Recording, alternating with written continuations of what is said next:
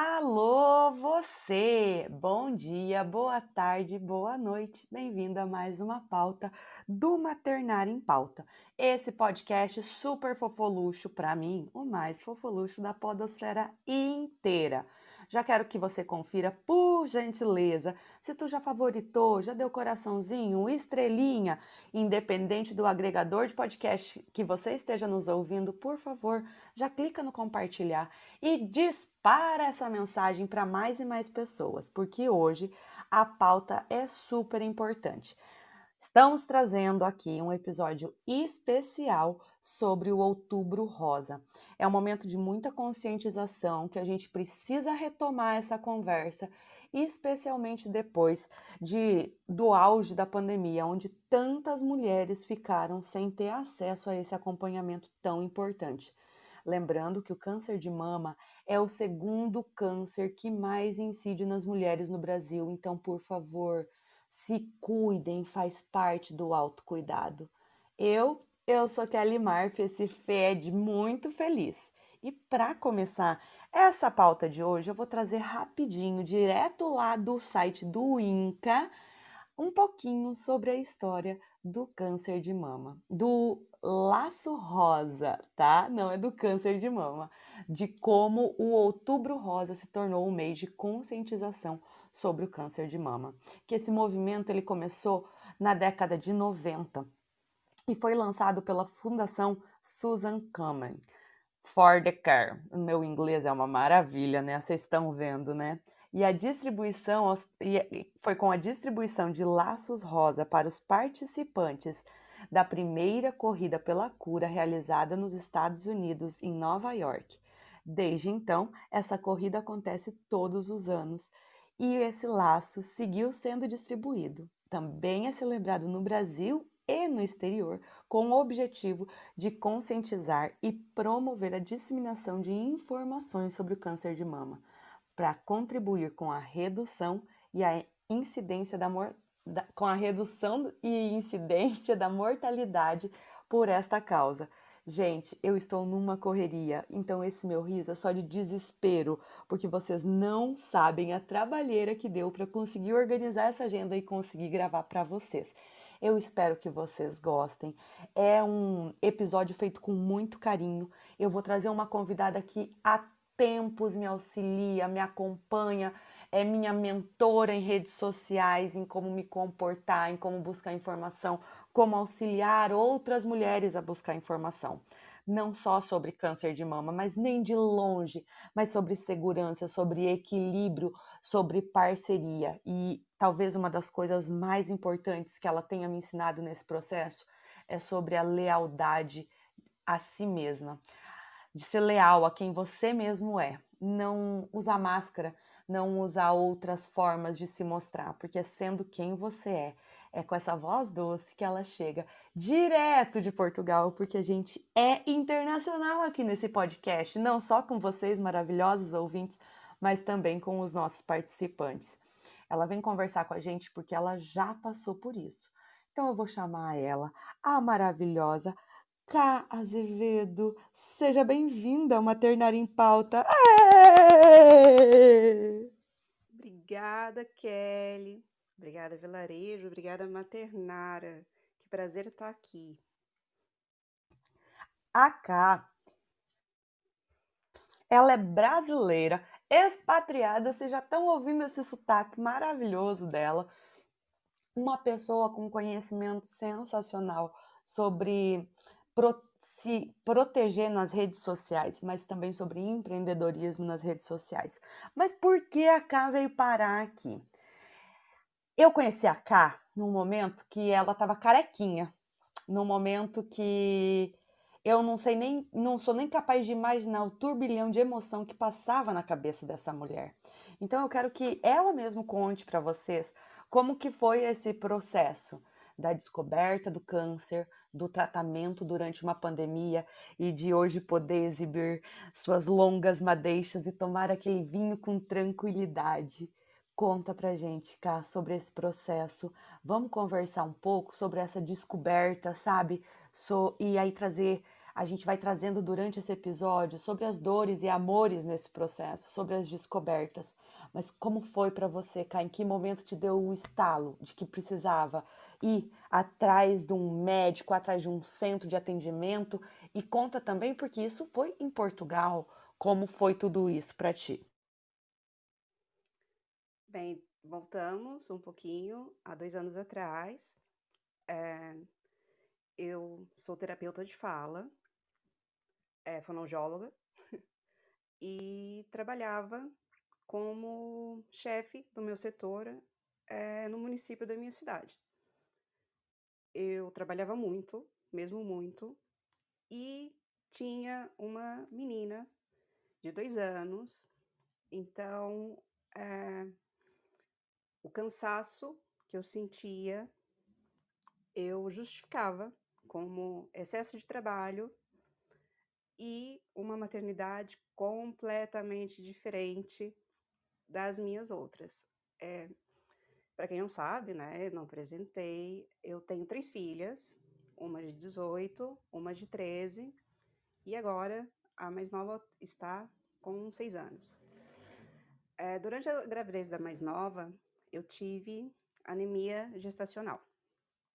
Então, durante três anos, eu fiz é, reposição de ferro. E como uma boa mãe, né? A gente justifica cansaço pela nossa correria do dia a dia. Eu trabalhava das sete às sete, de segunda a sexta-feira. Então, jamais imaginei que eu poderia ter alguma coisa que não fosse excesso de carina. é, fui numa consulta para renovar o meu estoque de suplemento vitamínico, quando a minha médica é, achou estranho o tempo que eu estava fazendo já essa reposição e me perguntou se eu queria fazer alguns exames. Inicialmente eu tinha certeza que ia dar tudo certo, que estava tudo lindo, então topei fazer os exames. E dessa marcação desses exames para a realização deles, ainda foi um tempo de quase 40 dias, mais assim, acho até, não me lembro exatamente, porque tive que liberar exames e tudo. Então, continuei trabalhando e tudo. E era uma realidade, assim, eu estava exausta, exausta, exausta. Então, ela me pediu uma endoscopia e uma colonoscopia para descobrir por que, que esse suplemento de ferro não estava a fazer efeito, não é? Não estava a criar reservas no meu organismo. É, um belo dia, voltei ao trabalho e fui fazer esses exames. É, eu estava anestesiada, então só me lembro da enfermeira, no fim do exame, me dizer que o médico queria falar comigo é, o meu lado de formada, não é? De uma pessoa que trabalha na área da saúde, fez ali soar o primeiro, primeiro alerta, mas eu estava tão anestesiada que não conseguia imaginar muito bem o que era. Foi aí que recebi a notícia, como se estivesse recebendo um diagnóstico de um resfriado, de que eu estava com câncer no intestino e que eu deveria sair dali e marcar urgentemente uh, a minha consulta no, na oncologia do hospital. Uh, eu estava em jejum, tinha feito jejum um dia anterior e aquele dia eu tinha feito esse exame, tinha marcado ele para as quatro horas da tarde. Então eu não assimilei muito bem, eu concordei com o médico, disse que sim. E perguntei para ele se eu já podia comer. é, eu, na hora que eu recebi a notícia, eu, eu não tive mesmo é, a noção do que estava acontecendo comigo. Até porque eu também não conhecia ninguém com 40 anos que tivesse o, aquele diagnóstico. Então, saí, fui comer, só depois que eu cheguei em casa, tomei um banho. É, sentei para conversar com meu marido e ele me fez a primeira pergunta. É, amor, vamos conversar sobre o que o médico te disse? E eu, te, e eu concordei com ele, falei, vamos. Porque eu queria saber o que, que a gente ia fazer. E foi aí que ele falou para mim, olha, ele falou que você tá com câncer. E foi aí que meu mundo parou, a respiração ficou mais difícil e a minha ficha caiu. É, eu tenho uma filha, eu tenho três filhas, eu tô trabalhando, eu tenho um monte de coisa para fazer. Como é que eu vou fazer isso? Como é que eu vou me tratar? E como é que é o tratamento? Tem tratamento? Não sabia. Eu tive aquele momento de pânico, mas ao mesmo tempo sabia que eu tinha que resolver as coisas e que tinha que ser muito rapidamente. Então liguei para o meu centro de saúde e pedi uma consulta com urgência, porque eu precisava de um encaminhamento. Ao chegar. Ô, Ká, olha, olha como. Nossa, gente, tô com a voz completamente embargada. Olha como a maternidade, a vida, às vezes nos engole. Uhum. A Cá contando é como se ela tivesse realmente te, é, passado por um diagnóstico de gripe, assim. É o que eu sinto ela contando. Ela estava naquele looping maluco de trabalhar 12 horas por dia, acostumada com aquele cansaço imenso que ela sentia, culpando a rotina diária de três filhas, de casa, de família, de trabalho de 12 horas e o estalo da, da profundidade do você está com câncer demorou a vir. A fome era mais importante do que as palavras que ela tinha acabado de ouvir. Quantas vezes no nosso dia a dia a gente vai passando os dias vai sobrevivendo mais um dia dessa louca maternidade. Quando eu falo sobrevivendo, eu não estou comparando com nada, só estou falando de sobreviventes que somos da loucura da nossa vida do dia a dia, tá? É, o quanto a gente muitas vezes não se percebe, não se nota. Que profundo isso, sabe? A gente pensar, né, cara? Super, Kelly. E assim, é, hoje eu vejo que nem era uma negação, era uma falta de entendimento do que vinha por aí. É, nessa, fui marcar nessa consulta e apenas quando eu cheguei no meu médico de família a conversar, a, melhor, a minha médica de família estava de férias, eu tive que ir num outro médico, é, e esse outro médico, que é um amigo da família, quando eu vi a cara dele, quando eu dei a notícia, numa outra pessoa de fora do meu convívio, acho que foi a primeira vez que eu senti é, uma reação ao, ao falar alto.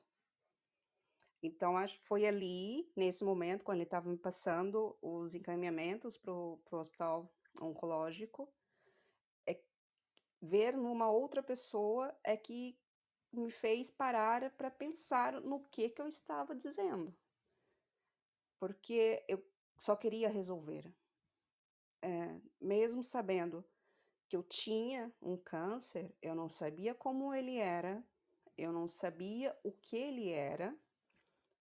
Então, assim, o primeiro diagnóstico é, ele não, ele não traz nenhum tipo de informação para gente. Você sabe que você tá com aquilo, mas você não sabe o que é aquilo.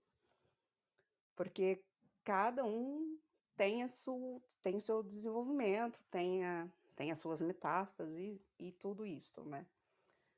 Então foi aí que comecei a grilar e imediatamente eu recebi um acompanhamento também para marcar uma consulta de psicologia no, na associação de, de amigos do cancro, né, da língua da, da Liga Portuguesa, e para mim e para minha família.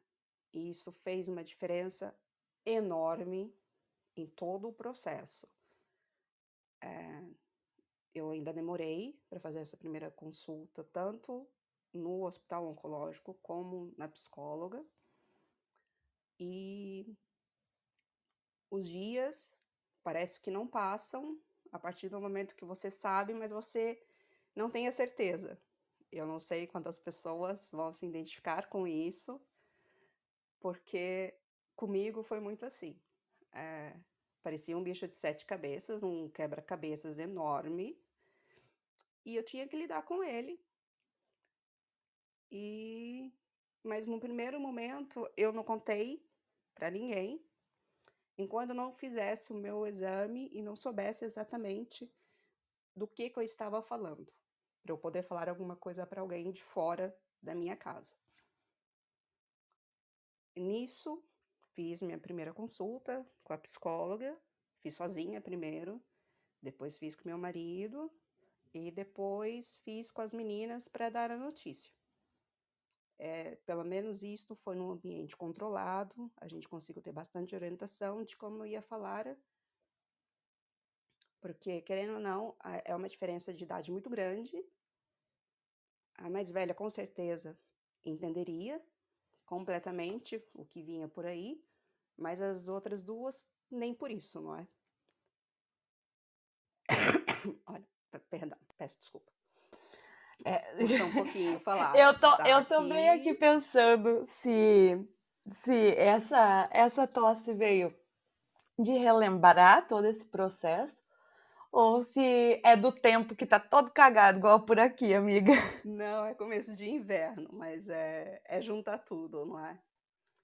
Porque é, fica mais fácil falar, fica mais fácil viver, mas a gente não esquece o que a gente está passando. Porque é, câncer não tem cura. Então você tem que lutar pela sobrevivência e a vida após esse diagnóstico.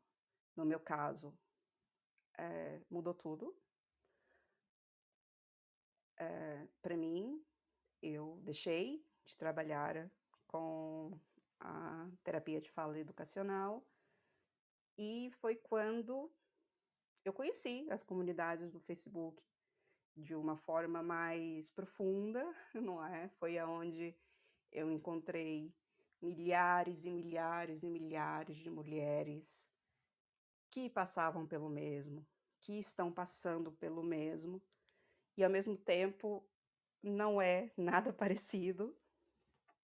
E a gente vai aprendendo, a gente vai construindo, a gente vai ultrapassando estes momentos com um pouco mais de graça, com um pouco mais de leveza, porque perto de mim, sempre que eu disse que eu estava com câncer, as notícias que vinham era não sei quem morreu de câncer. Ah, não sei quem teve isso, mas não foi bom.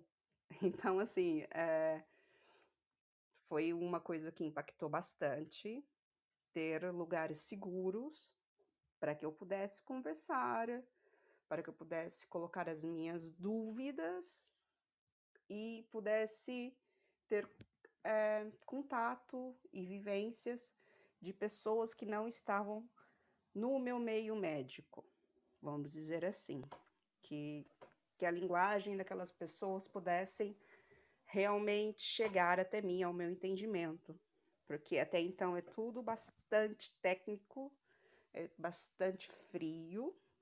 Aqui também acho que por ser Europa é, não tem aquele acolhimento que a gente tem normalmente em alguns lugares do Brasil é, foi, foi tratada mesmo como é, você tem que fazer isso, isso, isso, isso. Esse é o nosso plano. a gente vai fazer isso, esse é o período de tempo que a gente vai aplicar as coisas.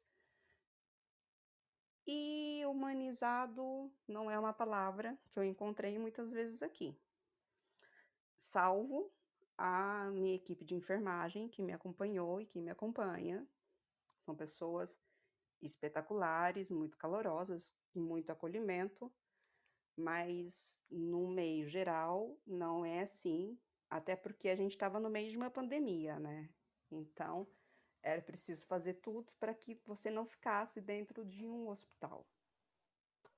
Ok, e como é uma fala tua, ela sempre me impacta muito toda vez que eu ouço, é o quanto, toda vez que você fala do câncer, que alguém comenta que fulano, beltrano, tá com câncer, a, a primeira coisa que vem à mente da maioria das pessoas é a morte. Uhum. No entanto, a gente precisa ser muito grato pela ciência, pela quantidade de estudos que foram acontecendo no, de, acontecendo no decorrer do tempo e que hoje possibilitam possibil, é, é, toda, toda a tecnologia, toda a informação possibilita em que a maioria continue vivo, a maioria continue curtindo esse mundo maluco que a gente vive, que passe pelo tratamento, mas que siga vivo. Então, quando vocês ouvirem alguém falando sobre câncer ou sobre cancro, como diz cá, já acostumada lá com, com o vocabulário português, é, gente, falem coisas boas, tragam coisas boas para essas pessoas, tragam para a pauta é, superação. Não precisa ser o louco do coach falando, ah, vai passar, vai. Nananana. Gente, tragam. Ah, eu tenho um conhecido que passou por isso, ele está em remissão agora. Você quer o contato dele para vocês trocarem uma ideia? Oferte apoio. Ou então, a Cá sabe muito melhor do que eu, assim, a quantidade de redes de apoio online que existem, que são é, qualificadas. Eu vou colocar esse nome porque também não adianta trazer tratamentos mirabolosos e dizer que vai que cheirar o pé da formiga vai ajudar no processo, que comer é, chuchu vai ajudar no processo. Então, assim, também trabalhar com a verdade é muito, muito, muitíssimo importante.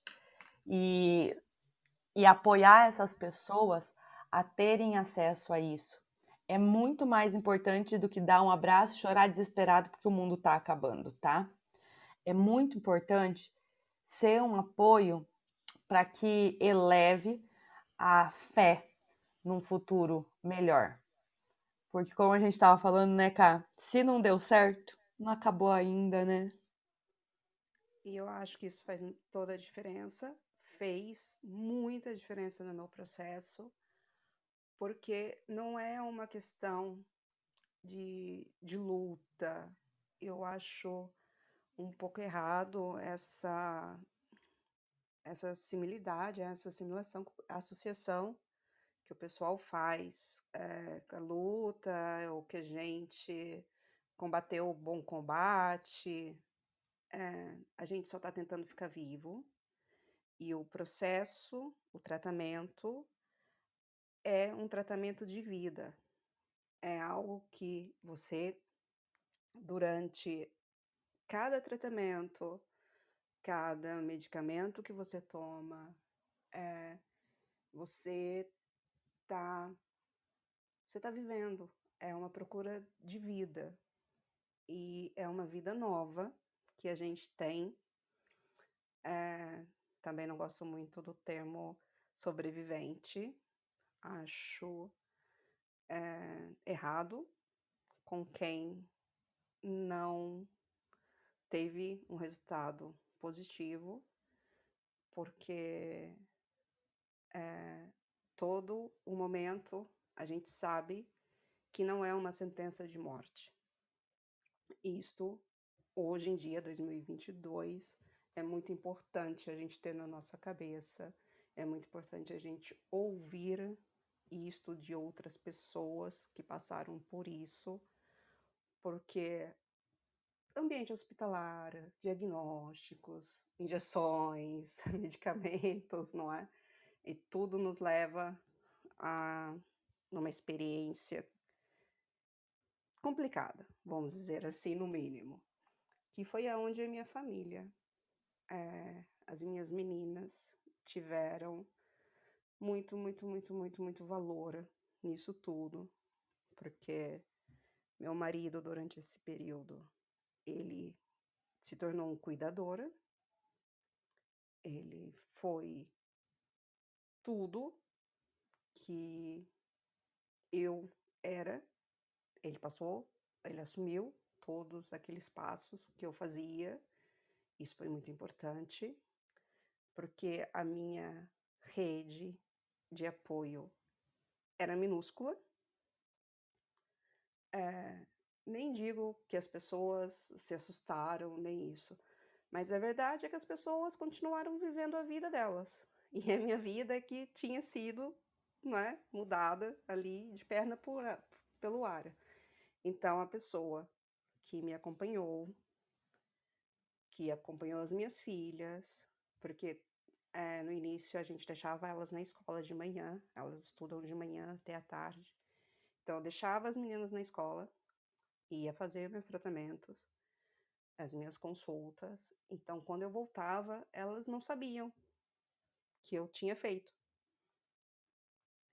E quando meu cabelo começou a cair, é, eu olhei pro meu marido e disse: eu vou ter que raspar. E tô a falar de um cabelo que estava na cintura, né? Era uma, uma mulher que ele conheceu a vida toda e que ia estar ali completamente diferente. E ele simplesmente virou para mim e falou: Vou buscar a máquina. Então a gente juntou as meninas e falei: olha, a mãe vai cortar o cabelo, vai ficar bem diferente. Quem, quem quer me ajudar?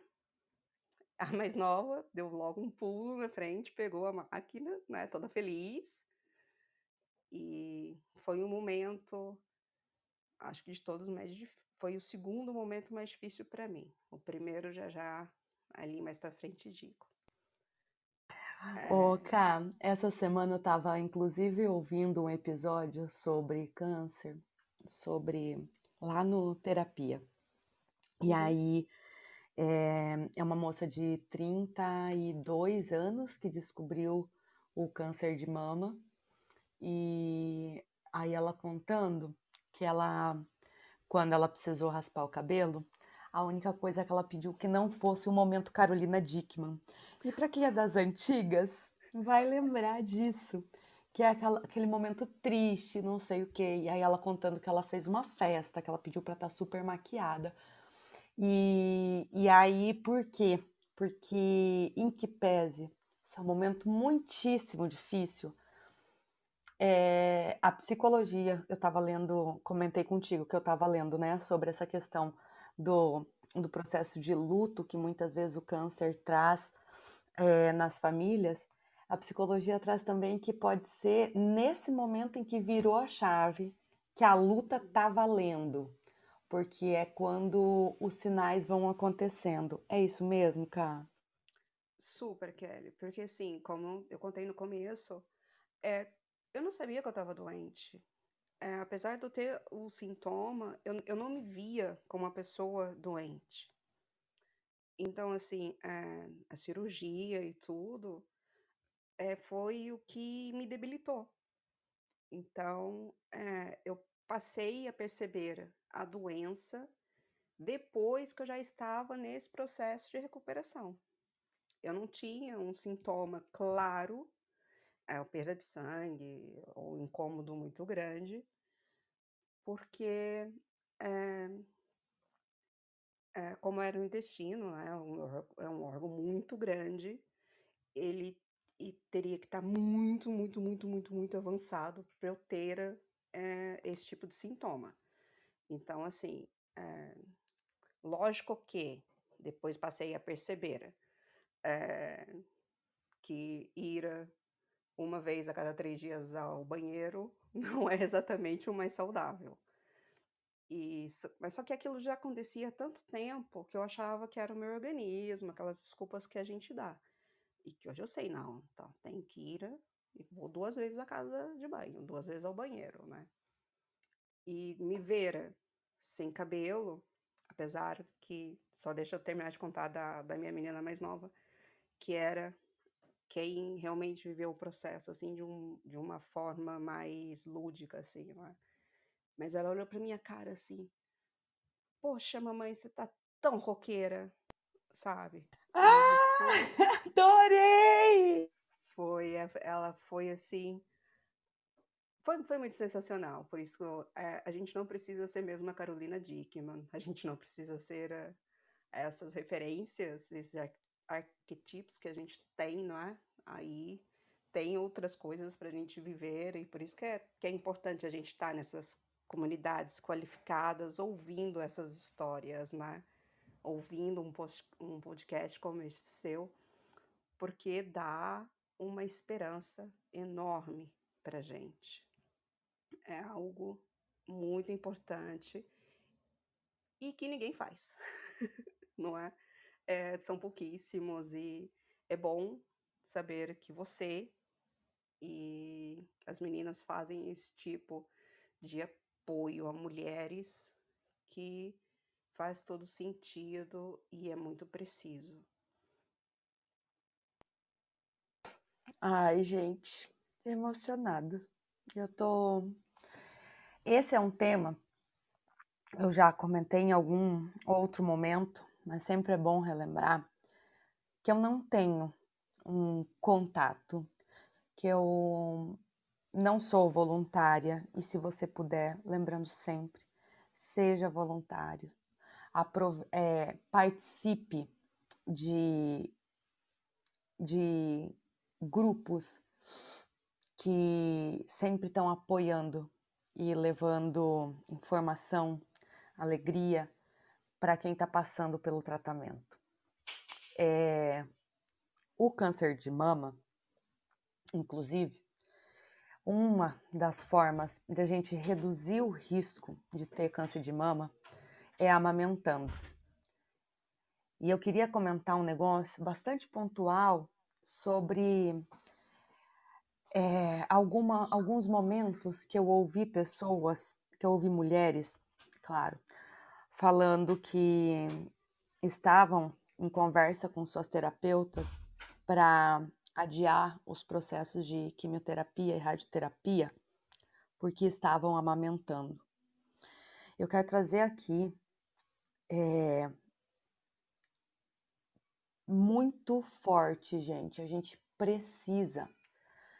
Todas as pessoas que puderem apoiar esta mulher, que ela está pensando em adiar esse processo em, em prol da amamentação, que vocês já ouviram eu falando milhares de vezes e eu direi milhares de vezes, que é a melhor coisa do mundo para a saúde, para a família, para o mercado de trabalho, para a economia, é que as crianças sejam amamentadas até os seis anos, até os seis meses exclusivamente e até os dois anos ou mais.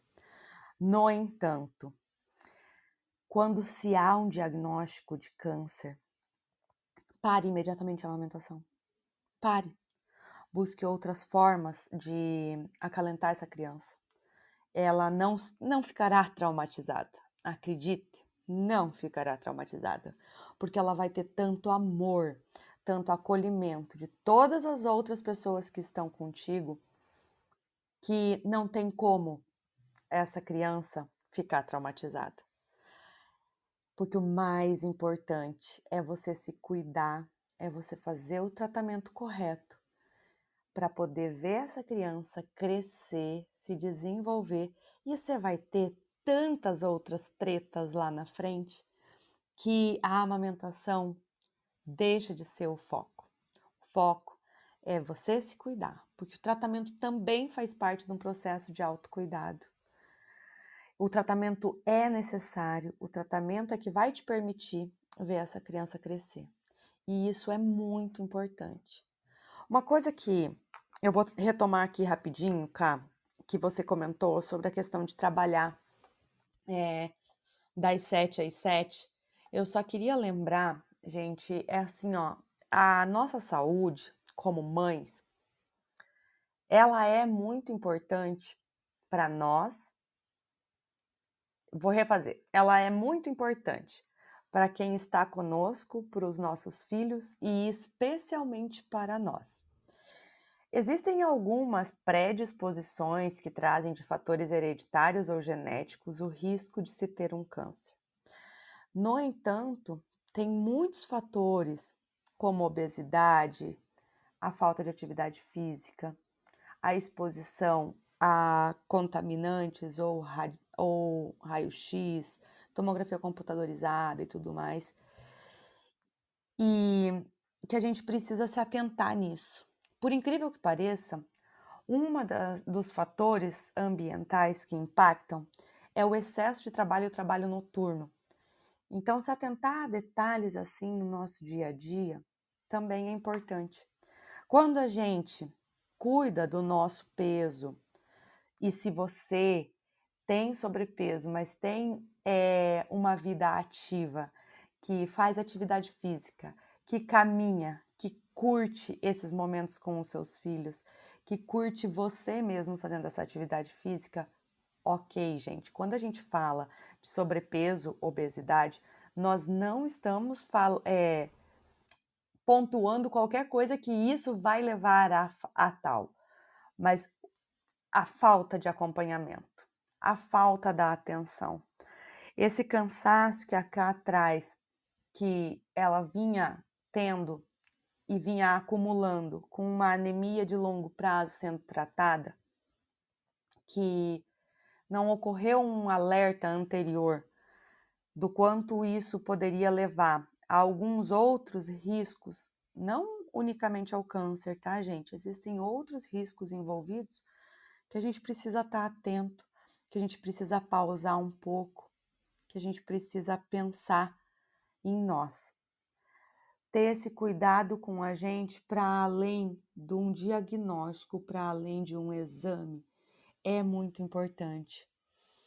Essa, essa busca pelo autocuidado é importante. Eu quero te perguntar, Cá, como é que era o autocuidado depois de você se descobrir uma roqueira? Como funcionou esse processo também desse redescobrir o amor por si? E como foi ter. É alta que fala quando acaba o tratamento? Me conta. Kelly, é uma das coisas que quero já tocar, aproveitando a sua fala, é a gente leva o nosso bebê, a nossa criança, praticamente todos os meses no médico, mas nós não pedimos uma consulta para nós. É, isto mudou completamente este hábito que eu tinha. Eu ia nas consultas obrigatórias, mas não fazia um acompanhamento que poderia ter uh, identificado uh, este meu problema muito mais cedo, apesar da, do diagnóstico precoce que eu tive. Acho que é muito importante a gente estar tá falando, mãe, você é mulher, você é pessoa. Quando você tiver a oportunidade de marcar a sua consulta perto, já que você vai levar o bebê, é, marque a sua. É, fale o que você está sentindo, não esconda nada do seu médico, porque é, a gente é muito boa em justificar as coisas. Então, é, guarde esse tempo, pense nisso, porque se você não estiver bem, você não vai ser boa para ninguém. E este uh, perder o cabelo, perder uh, essa essa Karina que eu era, me ver sem cílios, uh, careca e ter mulheres que me ajudaram a falar. Olha, você sabe o que, que é a maquiagem definitiva? Olha, você sabe um cílio, é, sabe colocar um cílio postiço? Sabe usar um lenço? Porque foram coisas que eu nunca pensei na minha vida que eu poderia fazer. Então eu, muito egoísta, não aprendi. E hoje eu percebo que se eu soubesse isso, teria sido mais fácil para mim, ou se não fosse comigo, eu poderia ajudar pessoas que eu soubessem que estavam a passar por aquilo. Então, assim, esse esse clique veio para mim nesse momento e me tornou uma pessoa melhor, porque eu acredito muito que esse nosso adaptar-se não é muito a ver com é, meio ou com, com o que a gente está vivendo, mas com a nossa transformação e nos tornar uma pessoa melhor. É, pode ser assim meio não é lugar comum dizer isso, mas eu me agarrei muito nas coisas boas, nas pessoas boas que apareceram, porque isso me fez muito bem e acho que toda mãe tem que pensar nisso, porque uma das coisas mais difíceis para mim foi contar para minha mãe que eu estava doente. Isto custou muito, muito, muito, muito, muito mesmo de verdade. Porque eu sabia que eu tô com um oceano de distância e a gente já estava numa pandemia, ela não poderia vir cuidar da filha nem das netas. Mas eu jamais poderia passar por isso sem contar para os meus pais. Então, foi a parte mais difícil disso tudo foi contar para minha mãe que eu estava com câncer, porque vem aí um, um peso, não, não é um peso, mas uma, uma mudança grande na vida e que a gente pensou que seria a nossa despedida. E eu tive que enfrentar isso por uma videochamada. Não é de modo nenhum o cenário perfeito, mas foi a minha experiência. E todo o acompanhamento que a minha família fez é, foi tecnológico, não é? Então a gente pensa o quanto é importante tudo isso pra gente também, pra nossa vida, assim. Me trouxe um, um carinho, viu, gente? É, é fácil a gente estar tá presente, não é assim tão complicado. É uma mensagem, é um áudio, é uma foto que a gente recebe no meio do tratamento. E é de graça, né, gente? Então a gente pode fazer, a gente deve fazer. E funciona muito bem. Agora, a Kelly também disse do fato da gente querer eh, resolver algumas coisas antes de resolver o nosso problema. Não façam isso, mamães, mulheres. É, inicie o mais rapidamente possível. As suas chances de ultrapassar são muito maiores. É, e eu acho que por mim, assim, a partir do momento que eu descobri que eu tinha, eu queria tirar. Isto não é meu, não me pertence, sai fora. Então, eu sempre tive essa mentalidade de querer me curar, querer me tratar, querer estar aqui, querer continuar. É, acho que já sabia, né, que vinha falar com outras mulheres de, sobre isso. E faz um bem danado a gente falar, a gente explicar a parte boa, a parte ruim. porque não é novela, tem, é difícil, mas não é impossível. E tem muita gente boa que a gente pode se conectar e que a gente pode é, aprender né? nesse essa nossa vida. Vou, vou dizer, vou chamar de vida, porque é assim que eu sempre me senti.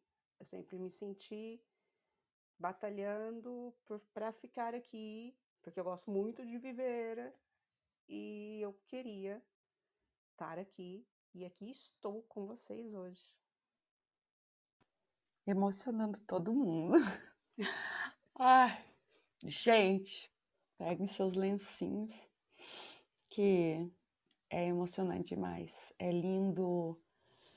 É lindo também a gente pensar na construção é, da história que a K traz, o quanto ela pode fortalecer a luta de quem tá com medo de uma, do resultado de uma biópsia que está sendo feita, de quem está com medo durante o processo do tratamento. Com toda a verdade de quem passou por isso, com todas as dores e amores no peso da fala, a Cá traz pra gente isso. E eu acho que não tinha outra pessoa para vir falar com vocês sobre esse assunto. A, a maternidade, ela nos transforma, ela, ela nos faz ver o um mundo de diferentes outras formas. Eu eu queria te dar um abraço, cara, e te agradecer pela possibilidade de mesmo com um oceano de distância ter você na minha vida, que sempre prontamente me apoiou, me auxiliou, mesmo em meio a um turbilhão. Vocês nem imaginam, mas é, o primeiro podcast que eu fiz na verdade, foi por causa da K. foi por causa de uma live que deu errado e virou um podcast. E, e eu passei a, a buscar um pouco mais de informação de como editar um áudio, como gravar na melhor qualidade, porque talvez esse fosse o momento que a gente pudesse gravar realmente um podcast com você contando a sua história. Obrigada, Cá, obrigada mesmo. Kelly, é, é difícil dizer, não é? Como eu sou admiradora do seu trabalho, como as informações que você sempre trouxe sobre amamentação, sobre maternidade, me fizeram é, levar com leveza, com graciosidade, é, e saber que eu tinha que dar o meu melhor durante esse período e é isso, me cercar de pessoas boas, porque se fosse aquele momento, o, definitivo, eu queria deixar a certeza de que eu fiz tudo, que o que eu estava fazendo era, era o certo e que era o máximo que eu podia fazer.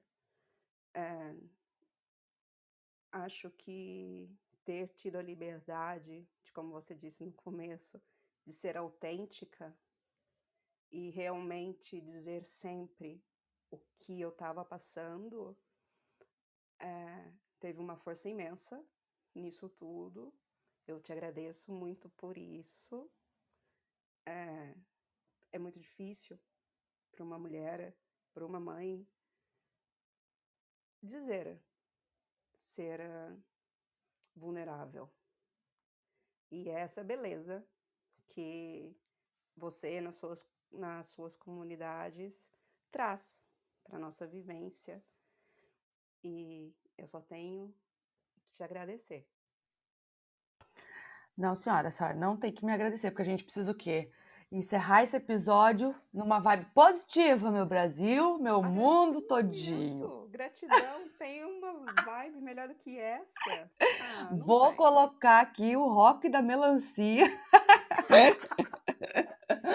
ai, ai, ó. Quero só, para fechar, quero que você conte como que tá agora com os cabelos compridos, com os cabelos longos e tomando o seu vinho. Conta, Gente. conta que isso passa, que você faz direitinho, as suas chances aumentam, a gente sabe disso, mas eu quero que você traga como essa sensação de poder pentear os longos cabelos novamente e tomar sua bela taça de vinho. Acho que primeiro foi o fato de aceitar que se não tivesse cabelo também estava tudo bem. Então, é, cada dia a gente vai melhorando, mesmo naqueles dias muito ruins, é, a gente está melhorando, a gente está vivendo, a gente está acordando. Então, cada dia tem que ser muito bom, mesmo que tenha só uma coisa boa. E eu aprendi a não guardar as taças, a não guardar os vinhos, e a dizer às pessoas o quanto eu amo elas e como as pessoas são incríveis e não perder tempo com outras coisas e principalmente é, aprendi de uma forma muito doida a ser uma mãe que as minhas filhas achavam que eu era. Quando aquela menininha me disse, mas você tá muito roqueira, eu vi que ela estava vendo uma pessoa ali que era sensacional, era mesmo assim fantástica, e eu falei, eu vou ser essa pessoa. Então, depois desse um ano e meio, vai fazer dois anos, tô quase entrando em remissão, tem que esperar aí meus três anos, mas tá dando tudo certo. Eu aprendi a abrir o meu vinho, a passar o meu batom e arrumar esse cabelo e dizer: bora que a vida é muito boa. Yes, Brasil! Então, assim, ó, quero deixar duas coisas bem importantes sobre isso para vocês.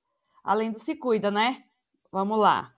Agenda de beijos. Eu quero pedir para vocês, já comentei aqui. Eu tenho separado na minha agenda um dia por semana. Juro para vocês, gente, eu tenho que fazer isso porque senão eu não faço os dias passam e eu mando mais beijo aqui no maternar do que na vida real, às vezes, para as pessoas que estão longe. Então, façam uma agenda de beijo, coloca na sua agenda 30 minutos semanais, abre o teu zap zap e além de mandar as correntes, além de reclamar que a tia tá mandando bom dia todo dia, vai lá e agradece por ela. Sabe por quê? Porque vocês não vão acreditar, mas aquela tia, a minha mãe, inclusive, ela tem uma trabalheira para todo dia pegar um por um dos nomes. Ela não tem lista de transmissão. É, eles escolhem a dedo as pessoas que vão mandar. Valorizem a importância de quem te manda bom dia todo dia. Descobre, porque muitas vezes você está sendo selecionado, aquela mensagem é só para você. Não é só aquela que é encaminhado, vem um bom dia especial. Responda esses bom dias e dê bom dias faça uma agenda de beijos para mandar beijos para essas pessoas uma vez por semana e depois você responde. E mesmo que depois você volte só uma semana depois para responder essa pessoa. Mas para também você se lembrar das pessoas importantes que tem na sua vida. E a outra coisa, para fechar, mas não menos importante, use as suas porcelanas, as suas melhores roupas, e os seus melhores brincos e batons, se maqueie e faça o que você quiser. Não deixe para depois, não guarde. Bora aproveitar essa vida? Bora aproveitar, inclusive, este dia, esta semana, esse restinho de mês, bem dizer, né, meu povo? Porque se você está ouvindo, nós já estamos aqui no meio de outubro, já foi 2022. Aproveita porque passa rápido demais. Para você que nos ouviu até aqui, um beijo no coração compartilhe, marque a gente nas redes sociais, corre lá, contar para cá o que que você achou de tudo isso. Ela tá off do Instagram, mas sim, eu vou deixar um jeito de vocês se comunicarem com ela. Deixa para mim que eu vou dar um jeito, tá? Um beijo no coração e abençoado dia para todo mundo, porque essa pauta vai se encerrar em 3, 2, 1. Acabou!